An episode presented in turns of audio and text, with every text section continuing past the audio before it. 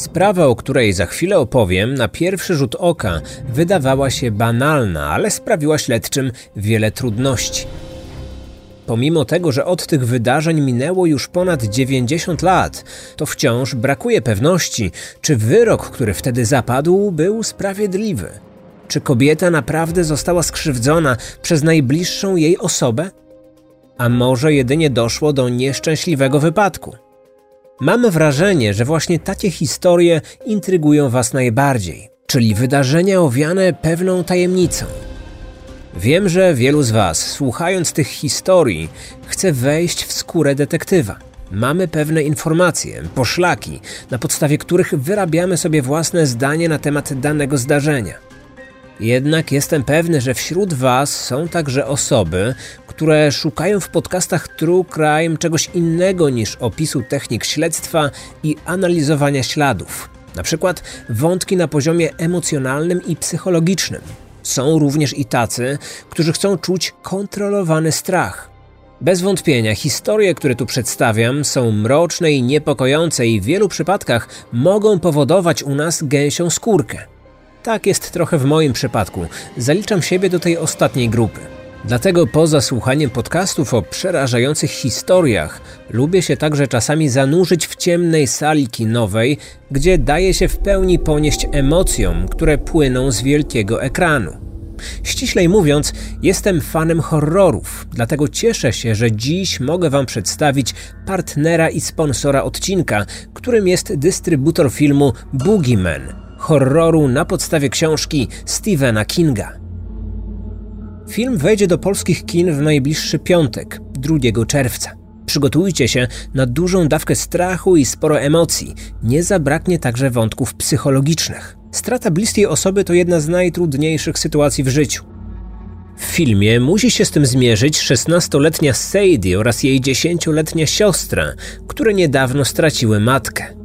Ich ojciec, Will, w tej roli Chris Messina, jest co prawda terapeutą, ale sam cierpi i nie jest w stanie pomóc swoim dzieciom. W domu przyjmuje pacjentów i jeden z nich podczas wizyty zostawia po sobie złą obecność, która mieszka w cieniu i karmi się cierpieniem swoich ofiar. Przez to w życiu pogrążonej w smutku rodziny zaczyna dochodzić do serii przerażających wydarzeń. Czy uda im się wyjść z tej opresji? Czy poradzą sobie z traumą po stracie matki? Sam jestem wielkim fanem Kinga. Mm, od tego autora rozpoczęła się właściwie moja przygoda z mrocznymi powieściami, więc takiej gratki jak ekranizacja jednej z jego topowych powieści nie mógłbym odpuścić. Was również zachęcam do wybrania się w ten weekend na seans pełen mocnych wrażeń. Film Boogeyman od piątku tylko w kinach. Kryminatorium. Otwieramy akta tajemnic.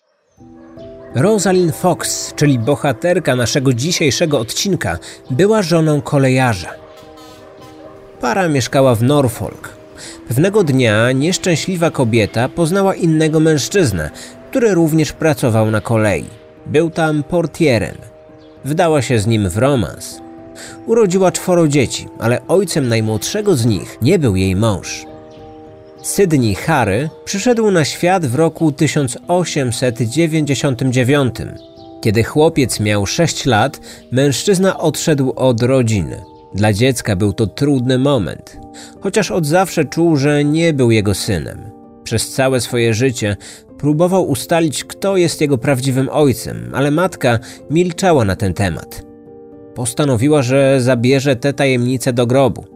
To sprawiło, że chłopiec dorastał w poczuciu braku tożsamości. Spośród czterech synów, Sydney był jej ulubieńcem. Już od najmłodszych lat uchodził za czarusia. Dzięki swojemu urokowi potrafił zaskarbić sobie sympatię innych, mimo że ciągle sprawiał kłopoty swoim zachowaniem.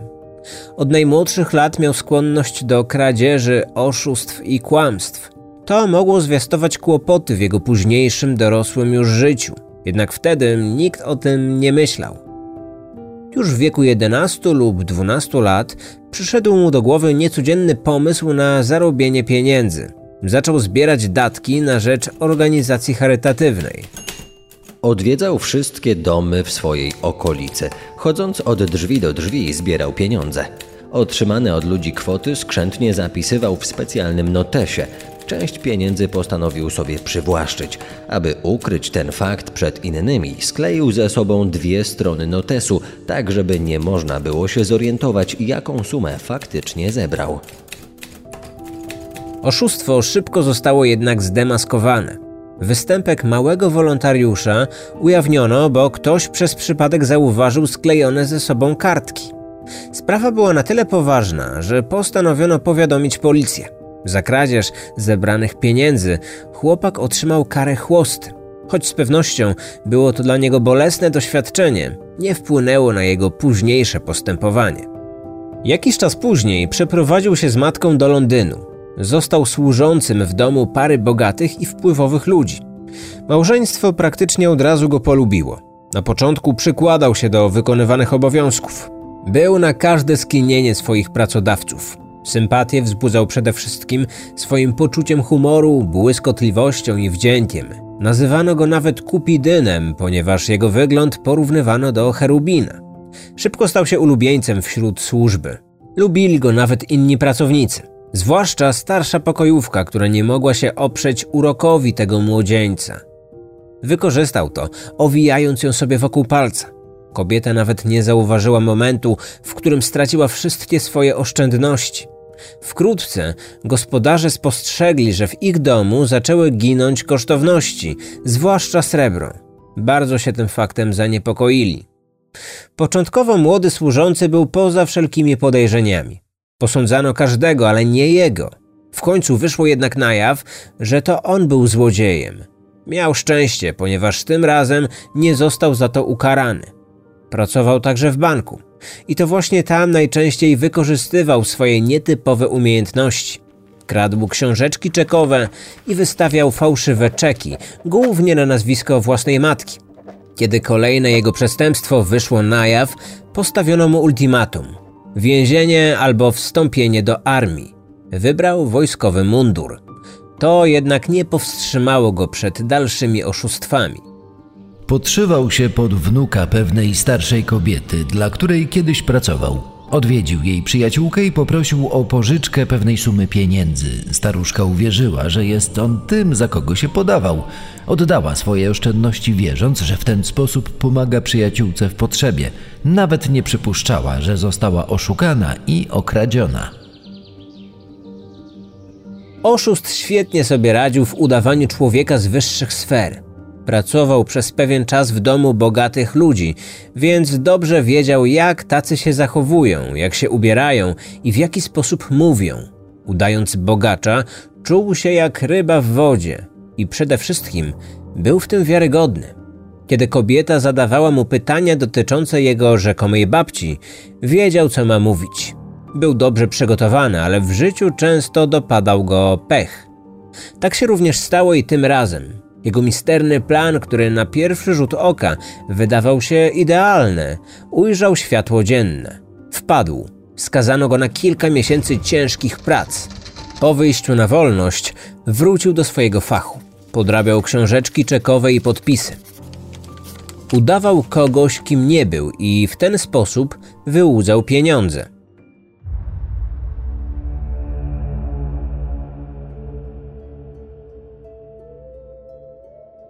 Mimo wszystko zawsze mógł liczyć na wsparcie matki. Choć kobieta wiele razy najadła się przez niego wstydu, zawsze go broniła i stała przy jego boku. Dwóch innych jej synów zmarło za młodu. Mimo, że najstarszy założył własną rodzinę i pracował uczciwie, to właśnie Sydney był jej oczkiem w głowie. Dużo wspólnie podróżowali. W tym czasie matka pomagała mu czasami wyplątać się z różnych problemów. Przyzwalała także na jego oszustwa, a nawet sama brała w nich udział. Na przykład wtedy, gdy po spędzeniu nocy w jakimś hotelu uciekli, aby nie zapłacić rachunku. Po pewnym czasie takie postępowanie stało się ich stylem życia. W 1927 roku Rosalind zaprzyjaźniła się z Australijką w średnim wieku.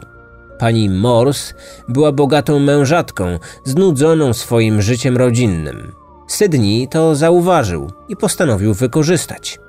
Uwiódł ją i rozkochał. Robił wszystko, co tylko możliwe, aby uwierzyła, że jego miłość jest szczera. W rzeczywistości mężczyzna nie był nią zainteresowany. Tak naprawdę nie interesowała go żadna kobieta. Był osobą homoseksualną, ale nie ujawniał tego. Doskonale zdawał sobie sprawę, jak jego urok osobisty działa na płeć przeciwną. Uważał, że to idealne narzędzie w rękach takiego oszusta jak on. Kiedy dwie kobiety zamieszkały ze sobą, dołączył do nich Sydney. To pomogło zbliżyć mu się do mężatki, a ona postanowiła się rozwieść. Nie chciała być dłużej z mężem, bo zamarzyło jej się szczęśliwego życia u boku młodszego kochanka. Nie wiedziała jeszcze, że jest on z nią tylko dla jej pieniędzy. Nieświadoma niczego, cieszyła się tym nowym związkiem. On w tym czasie wykupił polisę na jej życie. Poza tym namówił kochankę, aby właśnie jego uwzględniła w swoim testamencie. Kobieta cieszyła się dobrym zdrowiem, nie skarżyła się na żadne dolegliwości.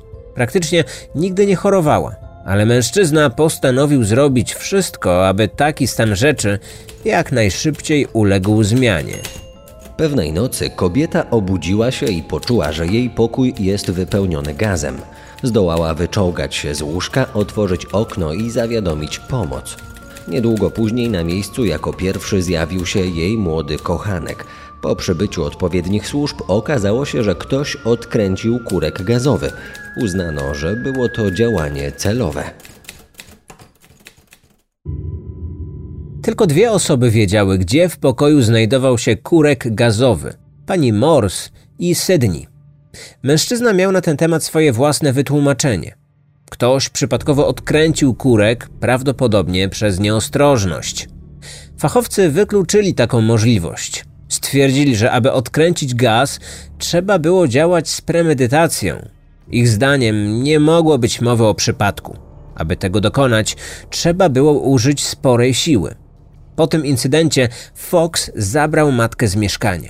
Przy okazji wyniósł z domu swojej kochanki cenną biżuterię. Kradzież została zgłoszona na policję, która szybko odnalazła sprawcę. Złodziej został skazany na kilkunastomiesięczną odsiadkę. Pani Morse usunęła ze swojego testamentu jego nazwisko.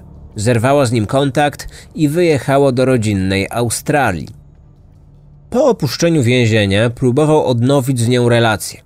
Zaproponował jej ślub. Tym razem kobieta już mu nie uwierzyła. W październiku 1929 roku zameldował się z matką w hotelu w miejscowości Margate. Kiedy przebywał w więzieniu, stan zdrowia kobiety drastycznie się pogorszył. Lekarze wykryli u niej chorobę Parkinsona. Miała także problemy z sercem. Na szczęście mogła liczyć na pomoc syna. Gdy zjawili się w hotelu, sprawiali bardzo pozytywne wrażenie. Wyglądali na bardzo szanowanych ludzi, oboje byli dobrze ubrani, zwłaszcza syn, który miał takie szczere i pewne siebie spojrzenie oraz ujmujący uśmiech. Zjawili się w naszym hotelu bez żadnych bagaży. Oświadczyli jednak, że ich walizki zostały już wysłane i niebawem do nas dotrą. Hotelowa obsługa zastanawiała się, dlaczego ich goście przybyli bez żadnych bagaży. Choć zapewniali, że ich walizki niedługo dotrą do hotelu, przez kilka następnych dni ani razu nie zapytali w recepcji, czy wyczekiwane przez nich bagaże dotarły. Kobieta miała wyłącznie dwa stroje, w których chodziła na zmianę. Mężczyzna nosił ten sam garnitur. Nie mieli nawet piżam i bieliznę na zmianę. To pracownikom hotelu wydało się bardzo dziwne. Po upływie dwóch dni zażądali zmiany pokoju. Zajęli dwa sąsiednie pomieszczenia. Matka pod numerem 66, a syn pod 67. Były to tak zwane pokoje przylegające, czyli można było przejść z jednego do drugiego bez konieczności wychodzenia na korytarz. W sypialni matki stał piecyk gazowy. Kilka dni później, 21 października, syn wyjechał do Londynu, zostawiając swoją matkę w hotelu. Przed podróżą zapłacił jednemu z pracowników hotelu, by ten miał oko na kobietę w czasie jego nieobecności. Później często dzwonił i pytał się, czy z jego matką jest wszystko w porządku. Sprawiał wrażenie zatroskanego syna, który musiał nieoczekiwanie wyjechać. Jednak powód tej podróży był dość zastanawiający. Pilne sprawy w rzeczywistości okazały się przedłużeniem dwóch polis ubezpieczeniowych na życie matki. Ustalono termin ich wygaśnięcia. 23 października 1929 roku, a to oznaczało, że jeśli do tego czasu coś złego wydarzy się kobiecie, to jej syn z jednej polisy otrzyma 2000 funtów, a z drugiej 1000.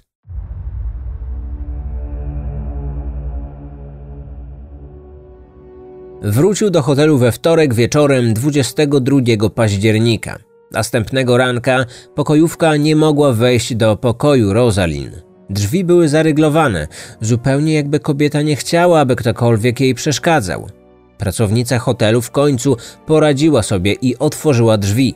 W pokoju nikogo nie było. Natomiast pokojówka zauważyła coś innego. Na dywanie tuż obok łóżka leżały jakieś dwa przedmioty, które wyglądały jak zęby. Po przyjrzeniu się dokładniej okazało się, że były to protezy należące do pani Fox. Starsza kobieta zazwyczaj trzymała je w szklance wody. Wieczorem Sydney zszedł samotnie do baru, gdzie wdał się w krótką pogawędkę z barmanką. Powiedział jej, że dzień wcześniej wrócił z Londynu i niebawem czeka go kolejny wyjazd. Moja matka na szczęście czuje się już znacznie lepiej. Przez ostatnie kilka dni wydobrzała, o czym mogłem przekonać się po powrocie z podróży. Dziś doszło między nami do takiej małej walki. To idealnie pokazuje, że moja mama ma się dobrze. Kiedy jest słaba, nie urządzamy tych pozorowanych walk. Syn wyjawił, że razem z matką uwielbiali urządzać pomiędzy sobą bokserskie walki. Coś, co on uważał za zabawne, przeraziło barmankę. Nie potrafiła zrozumieć, jak to możliwe, że dorosły mężczyzna walczy na pięści ze swoją schorowaną matką. Tym bardziej, że choroba bardzo ograniczała jej ruchy. To było niedorzeczne, nawet jeśli stanowiło wyłącznie zabawę. Zwłaszcza, że jedna z pokojówek powiedziała, że wcześniej była w pokoju tej staruszki. Kobieta zamknęła się od środka, a jej sztuczne zęby leżały porzucone gdzieś w kącie. A co jeśli została pobita przez syna i dlatego nie chciała, aby ktoś ją zobaczył? W końcu barmanka pomyślała, że syn mógł znęcać się fizycznie nad własną matką. Dlatego wymyślił historię o udawanych potyczkach. Czy chciał w ten sposób usprawiedliwić obecność siniaków i innych obrażeń na jej ciele? Jeszcze tego samego dnia razem zeszli do jadalni na obiad. Po posiłku syn odprowadził matkę do pokoju i kupił jej butelkę wina. Pokojówka, która rano nikogo nie zastała w tym pokoju, poszła tam jeszcze raz. Tym razem sześćdziesięcioparolatka siedziała na fotelu obok piecyka i czytała gazetę. Od tego momentu już nikt więcej tej kobiety nie widział. Po odprowadzeniu staruszki, jej syn wrócił do baru, gdzie pił alkohol. Co jakiś czas znikał. Później wracał i zamawiał kolejne drinki. Nagle, kilkanaście minut przed północą, zjawił się bardzo zdenerwowany. Zaczął mówić coś o pożarze. Zwrócił tym uwagę pracowników i gości hotelowych. Ktoś z obsługi postanowił sprawdzić, co się dzieje, więc poszedł z nim. Fox początkowo skierował się w stronę swojego pokoju. Kiedy otworzył drzwi, okazało się, że pomieszczenie wypełnione było dymem. Skoro coś takiego działo się w jego pokoju, to to samo musiało być w przyległym pomieszczeniu, w którym spała jego matka. Mężczyzna zaczął błagać o udzielenie pomocy. Drzwi pod numerem 66 były zamknięte, ale na szczęście ktoś szybko poradził sobie z ich otworzeniem. Pracownik obsługi wszedł do środka. Wszędzie było mnóstwo dymu i mężczyzna o mało nie zemdlał po przekroczeniu progu. Działał jednak szybko i sprawnie. Miał ograniczoną widoczność, ale wiedział, gdzie stoi łóżko, na którym leżała kobieta. Chwilę później wyniósł ją na korytarz. Wtedy stracił przytomność. Dwóch gości hotelowych także weszło do środka. Jeden z nich został odepchnięty przez dym, ale drugi zauważył płonący fotel. Udało mu się częściowo ugasić ogień. Przynajmniej na tyle, aby wyciągnąć fotel na korytarz. Potem ktoś przyniósł wodę i pożar ugaszono. Gdy inni angażowali się w akcję ratunkową, Sydney stał i jedyne co był w stanie z siebie wydusić to słowo mamusia, które ciągle powtarzał pod nosem. Jego matkę zniesiono na dół. Rozpoczęto reanimację. Ktoś wezwał lekarza, który po chwili przybył na miejsce i oznajmił, że kobieta nie żyje.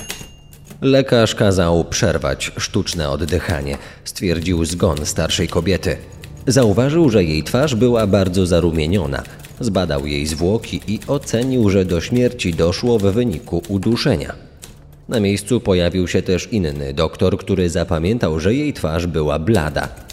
Natomiast jeden z przybyłych na miejsce policjantów widział, że skóra jej twarzy była zarumieniona i sina. Trzy inne kolory twarzy zmarłej widziane przez trzy różne osoby. To właśnie wtedy pojawiły się pierwsze rozbieżności co do stanu zwłok.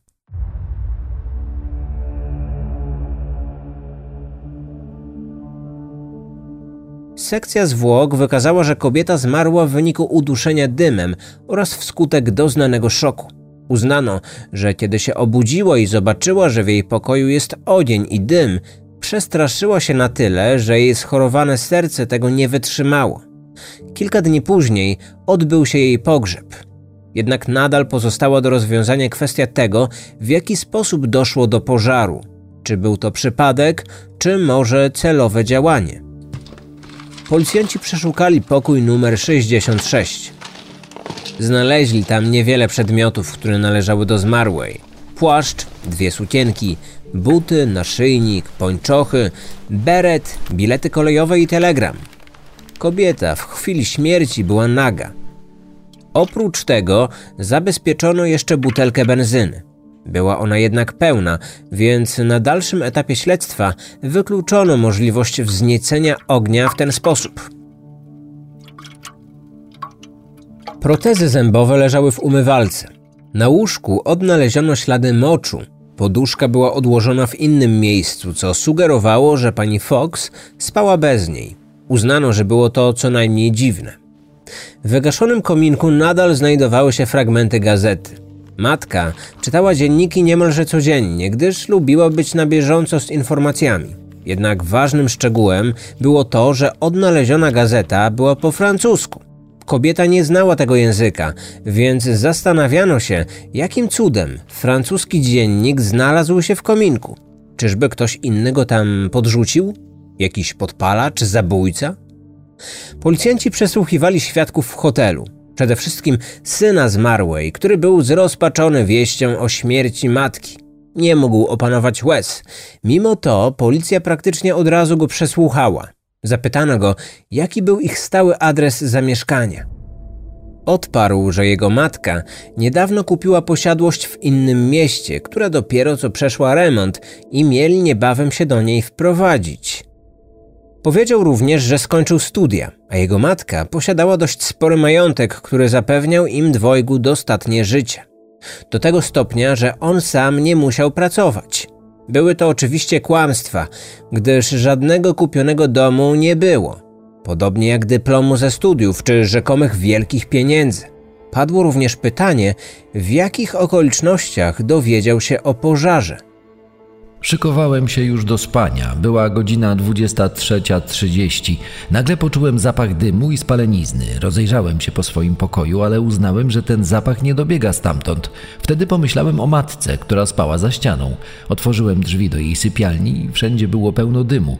Chciałem wejść do środka i ją stamtąd wyciągnąć, ale nie byłem w stanie. Pobiegłem wtedy na dół po pomoc. Funkcjonariusze słuchali uważnie jego słów. Później zadali istotne pytanie. Czy po tym, jak stwierdził, że nie da rady sam uratować matki, to zamknął drzwi od jej pokoju, czy pozostawił je otwarte? Mężczyzna odpowiedział, że zamknął je, bo nie chciał, aby dym rozprzestrzenił się dalej. To zdanie nieco ich zaalarmowało. Zastanawiali się, czy tak postąpiłby ktoś, kto chciałby uratować bliską osobę. A może chciał, aby matka udusiła się dymem. Pod wpływem tych różnych wątpliwości wydano decyzję o ekshumacji zwłok. Szczątki zostały przebadane przez kilku ekspertów medycyny sądowej. Jednym z nich był dr Bernard Spilsbury. Ten medyk przez wiele lat cieszył się olbrzymim autorytetem w Wielkiej Brytanii. Wyniki jego autopsji doprowadziły do wielu kontrowersyjnych skazań. Spilsbury nie lubił współpracować z innymi lekarzami i często podawał wątpliwość ich ustalenia. Jednocześnie irytował się, gdy inni specjaliści robili podobnie w stosunku do niego. Uważał się za nieomylnego i przez długi czas panowała opinia, że wszystko co powie jest święte. Jednak często pojawiały się krytyczne stwierdzenia z ust innych specjalistów. Tym razem również tak było. Pod uwagę brano różne scenariusze. Ktoś podał kobiecie truciznę lub zmarła w wyniku licznych problemów zdrowotnych. Przełom w sprawie nastąpił po badaniu doktora Bernarda. Co prawda serce kobiety było powiększone, lekarz dostrzegł także inne niepokojące ślady. Jego zdaniem świadczyły one o dokonaniu morderstwa z premedytacją. Przede wszystkim w płucach zmarłej nie było żadnego dymu. Oznaczało to, że musiała umrzeć nieco wcześniej. Wyniki powtórzonej sekcji zwłok wykazały, że starsza kobieta zmarła jeszcze zanim doszło do pożaru w pokoju. Lekarz sądowy uznał, że ktoś udusił ją gołymi rękoma. Na poparcie tej tezy miały świadczyć ślady na krtani i języku denatki. Odnaleziono tam siniaki, które były widoczne dopiero pod mikroskopem. Patolog nie miał wątpliwości, że doszło do uduszenia, które było bezpośrednią przyczyną śmierci. Zauważył również zaciemniony obszar na tarczycy, co powiązał ze skutkiem uduszenia. Ślad na gardle z kolei przypomniał mu połówkę monety. Później rozwinął swoją teorię związaną z uduszeniem. Jego zdaniem sprawca początkowo dusił ofiarę gołymi rękami, a później przycisnął do jej twarzy poduszkę. Ta wersja tłumaczyłaby, dlaczego poduszki nie było na łóżku. Jednak inni słusznie zauważyli, że gdyby została ona wykorzystana jako narzędzie zbrodni, pozostałyby na niej jakieś ślady należące do zmarłej, np. krew czy ślina, a nic takiego nie zabezpieczono. Inni specjaliści mieli odmienne zdanie w kwestii przyczyny zgonu. Jeden uważał, że sprawca dusił kobietę, ale robił to tak nieudolnie, że nie doprowadził tym do śmierci.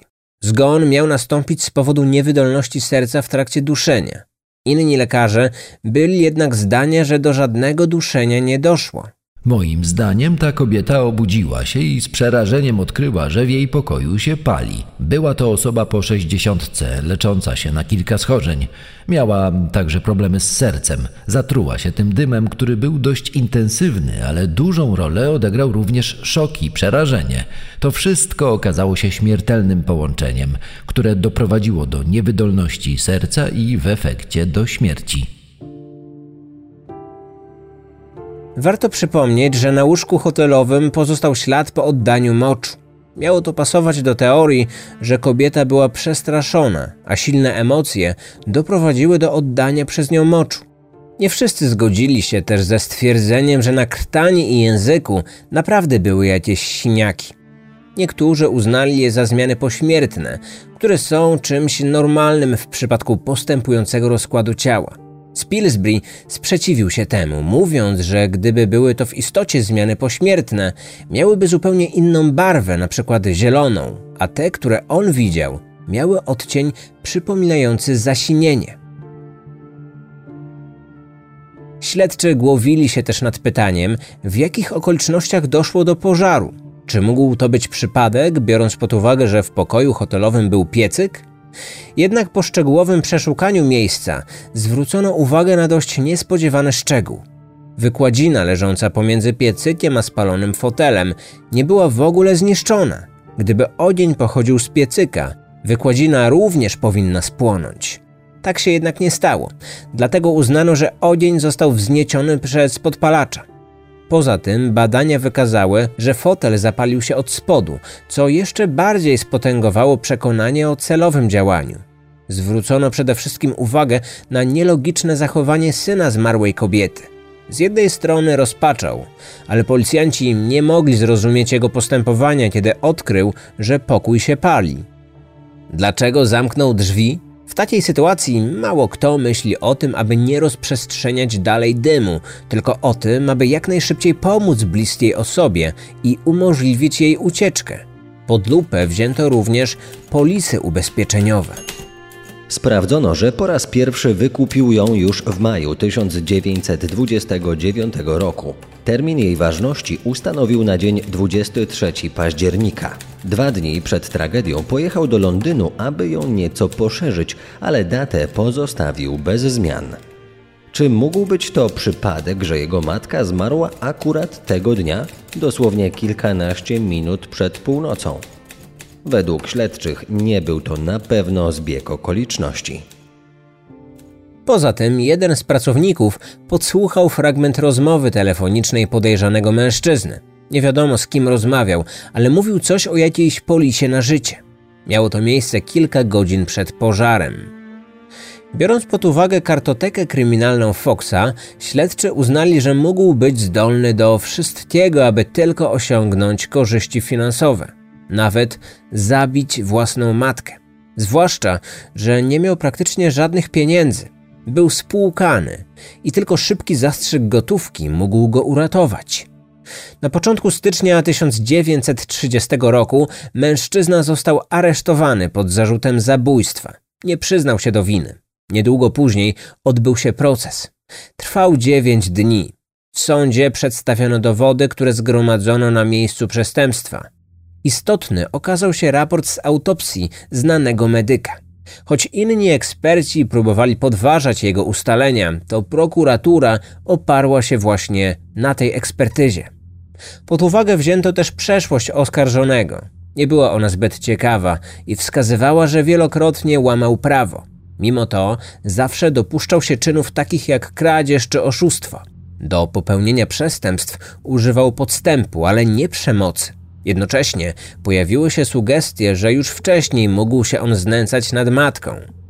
Wobec tego wszystkiego ława przysięgłych uznała go za winnego zabójstwa, a sędzia wydał wyrok śmierci przez powieszenie. Egzekucję wykonano 8 kwietnia 1930 roku. Eksperci w dziedzinie prawa karnego i medycyny sądowej mają wątpliwości, czy w dzisiejszych czasach doszłoby do skazania. Niektórzy uważają, że pożar był wypadkiem, a kobieta przestraszyła się go tak bardzo, że jej serce nie wytrzymało. Wzniecenie ognia mogło być kwestią przypadku i brakuje jednoznacznego dowodu, że za tym stał syn. Są to jedynie domysły, które nie powinny być podstawą do takich osądów. Sam obrońca oskarżonego już po zakończonym procesie przyznał, że gdyby jego klient na pytanie, dlaczego zamknął drzwi, odpowiedział, że nie wie, bo był w zbyt wielkim szoku, prawdopodobnie uniknąłby skazania. Jednak nie sposób zapomnieć o wszystkich dowodach, które przemawiały na niekorzyść syna ofiary. Trudno dziś jednoznacznie stwierdzić, co tak naprawdę wydarzyło się w tym hotelowym pokoju. Czy był to tylko nieszczęśliwy wypadek, czy okrutne zabójstwo? Źródła wykorzystane do stworzenia materiału.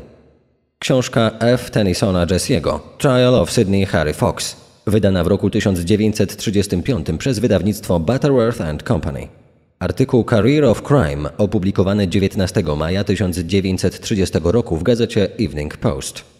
Artykuł Murder at the Margate Metropole opublikowany na stronie The Isle of Thanet News.